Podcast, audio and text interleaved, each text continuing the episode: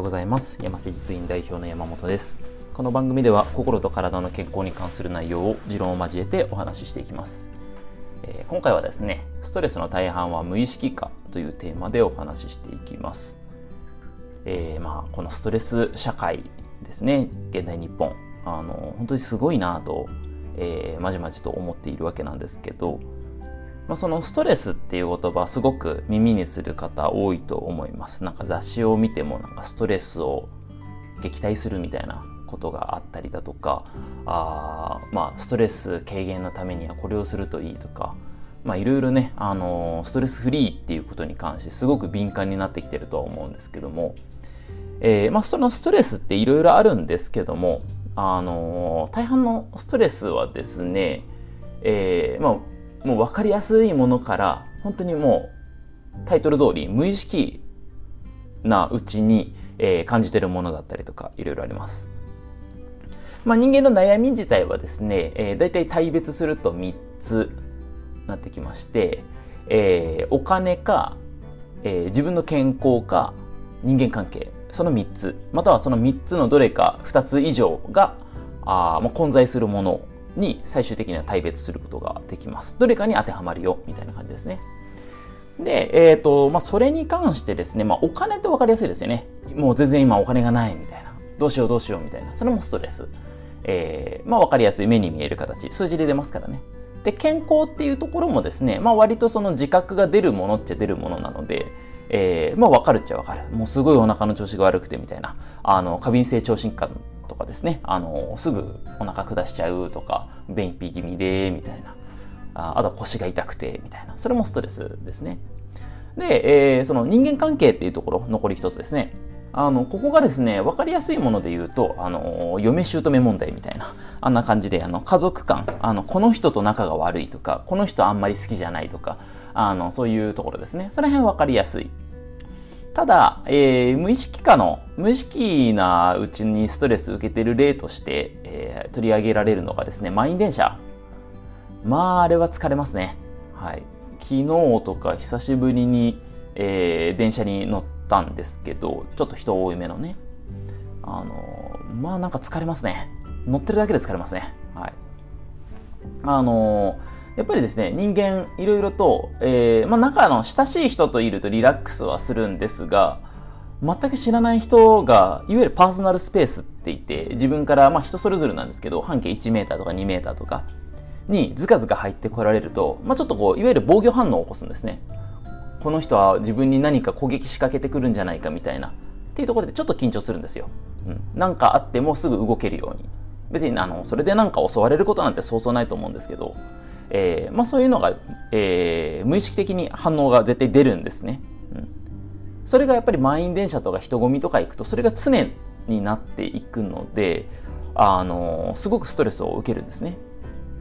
ただそのストレスを受けることで、えー、そういうなんだろうセンサーですねこの人は自分に攻撃仕掛けてくるんじゃないかっていうセンサーをもうビンビンにしておくとですね人間やっぱ疲れちゃうのであのもう心が疲れちゃうみたいな。なので、あえてそういう人混みだったりだとか、満員電車の中では人間そのセンサーを鈍感にするんですね。これも無意識的に。うん、センサーを鈍感にすることで、えー、満員電車の中でも寝たりだとかできるようにしている。まあ寝てごまかすっていう感じですね。あのー、なんだっけ、たぬき寝入りってやつですね。あのー、たぬきがなんか襲われて、そのまま、なんだろう、やばくなると、あの、仮死状態、あの死んだふりするみたいな、あれです。あんな風になるわけで、えー、それはまあストレスを受けて受けて、もう極限まで達するとそう、コテンと、あの、たぬき寝入りするように、電車、電車の中で寝たりだとか、ストレスを受けないように防御するっていうところ。という感じでですね、あの、もう本当に、ストレスっていうのはどこで起きるか、どこで得られ、るというか、どこの持ってくるかわからない状態なんですね。ただ、えー、さっき言った人間の悩み大体3つだよ。健康と人間関係と、えー、お金のうち、まあ、お金は正直ですね、自分が頑張ればある程度結果を出すことができる。そうですね。たくさん仕事頑張って、えー、まあ、稼げばいいわけですから。わかりやすいですね。あとはその浪費をしないとか、自分の、えー、裁量でなんとかなるところはなんとかなる。今日はじゃあ、あの、なんだろうな、外食をやめて家で自炊しようとかそういう話ですね。で、えー、健康に関しても同じく。うんまあ、最低限の健康の維持に関しては自分でコントロールすればいい。まあ、朝早起きをするだったりとか、ジョギングをするだったりだとか、まあ、そんな感じですね。うん、食べ食べるもの気をつけるとかですね。ただ人間関係っていうところで、えーまあ、家族間の関係を良くするっていうことに関してはまだやりやすいと思うんですよ。ただそういう満員電車だったりだとか、あの、人混みに行くともうコントロールしきれないですよね。ね。その人混みの人一人一人と仲良くなるなんて絶対無理ですから、うん。まあ、仲良くなる理由もないんですけど、えーまあ、それはもうどうしようもないところなので。で意外とそういうところでストレスを受ける。なんかすごくなんだろうマナーの悪い方見るとあんまり気分良くないじゃないですか。別に自分にされてることではないにしろ。ね。えー、あんまりマナーがあまりよろしくない人を見るとあんまりいい気持ちにはならないですよね。道端にゴミをポイ捨てするような行為を見た時とか、うん、でそれで別に自分が悪いわけでもないし自分に関係がないけどストレス受けるんですね。そういう無意識的にこうストレスが溜まっていって結局蝕まれてしまうのは自分の体だったり心だったりしますのであんまりいい影響ないなっていうまあ、そんな感じでですねこの話の流れで、まあ、何が言いたいかっていうとあんまり人混み行かない方がいいよっていう話なんですね、まあ、人混みたまに行くのはいいんですよたまにはそういう刺激を受けるのはいいと思うんですよただ意味もなくなんかただ街中ブラブラするってあのー、本当に得るものがあんまりない。まあ人にもよりますね。例えばデザイン系のお仕事、グラフィックだったりだとか、えー、建築だったりだとか、えー、街づくりだったりだとか、そういういろんな情報を得るために街をブラブラ歩くっていうのは一つありなんですよね。うん、ああ、こういう建物があるんだ、こういうデザイン、ああ、わかりやすいなとか、アイディアの宝庫なので、そういうのはいいと思うんですよ。ただ、本当にただブラブラするっていうのは、あのー、得るもの本当にないと思います。まあ、これが10代とか20代前半だったりだとかまだそのいろんなそもそもの経験数が少ない場合別に年齢で区切る必要もないと思うんですけど、えー、そういう場合はですね出るのもありだと思うんですよ。刺激を受けるという意味合いでは。ただある程度、えー、人間年齢とともに経験数っていうのは増してくるのでえー、そうなってしまうと街中に出て出たところで刺激がさほどいい刺激あんまないんですね、うん、大体似たり寄ったりのお店があってみたいな。そうなると正直無駄なので、あの家にこもって本読んでた方がいいんじゃねえかみたいな。まあ、それちょっと僕だけの考え方かもしれないんですけど、まあ、変にこう、人混みに行って、なんかもう、どうでもいいストレス受けるよりかは、だったらいいストレス、例えば体を動かす。で、肉体的なストレスを自分で与える。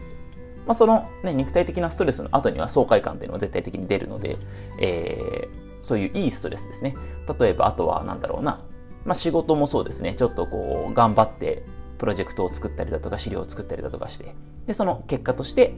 えー、人間の悩みの一つであるお金の面をもうちょっと良くするだったりとか、それはいいストレスだと思うんですよ。という、いいストレスのかけ方を普段から意識していった方が、生活が豊かになるんじゃないかなと思います。うん、まあ、今回ですね、今回ストレスの大半は無意識化っていうテーマでお話ししたんですが、あんまり人混みが好きじゃない僕の意見っていうところで、えー、ちょっとかなり試験が入ってるようなお話になってます。うん、本当に最近は、えー、運動するときは、まあ、例えば自分の、えー、院、まあ、自宅なんですけど、の裏山に行ったりだとか、あとは、まあ、ジムに行ったりだとか、そういうのはするんですけど、あとは仕事で、えー、電車乗るときはもちろん乗りますけど、それ以外で、あの、本当にプラ完全プライベートで電車乗るっていうのが本当になくなりまして、ほとんどあの家にいるか、運動してるか、みたいな、そんな感じになってますね。まあ、すごく、あのー、生活豊かだなっていうふうに自分でも感じてます。はい。まあ、そこまでね、徹底する必要もないんですけど、僕も徹底してるつもりはないんですが、なんか自然と気持ちがいい自分が気持ちいい心地いい方に進んでいったらそうなったってだけなので、まあ、人それぞれですね、えー、うまく調整していただければいいかなと思います。そんな感じで、えー、今回ですねストレスの大半は無意識化にあるよっていうテーマでお話ししていきました。まあ、ぜひね皆さん、あのー、自分の体としっかりと向き合って相談していただいて、え、変に無茶をしすぎないように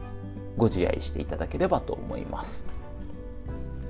この番組では健康に関する質問や取り上げてほしいテーマを募集しております。メッセージは山瀬術院のウェブサイトや各種 SNS などからお送りください。今回もお聴きいただきありがとうございました。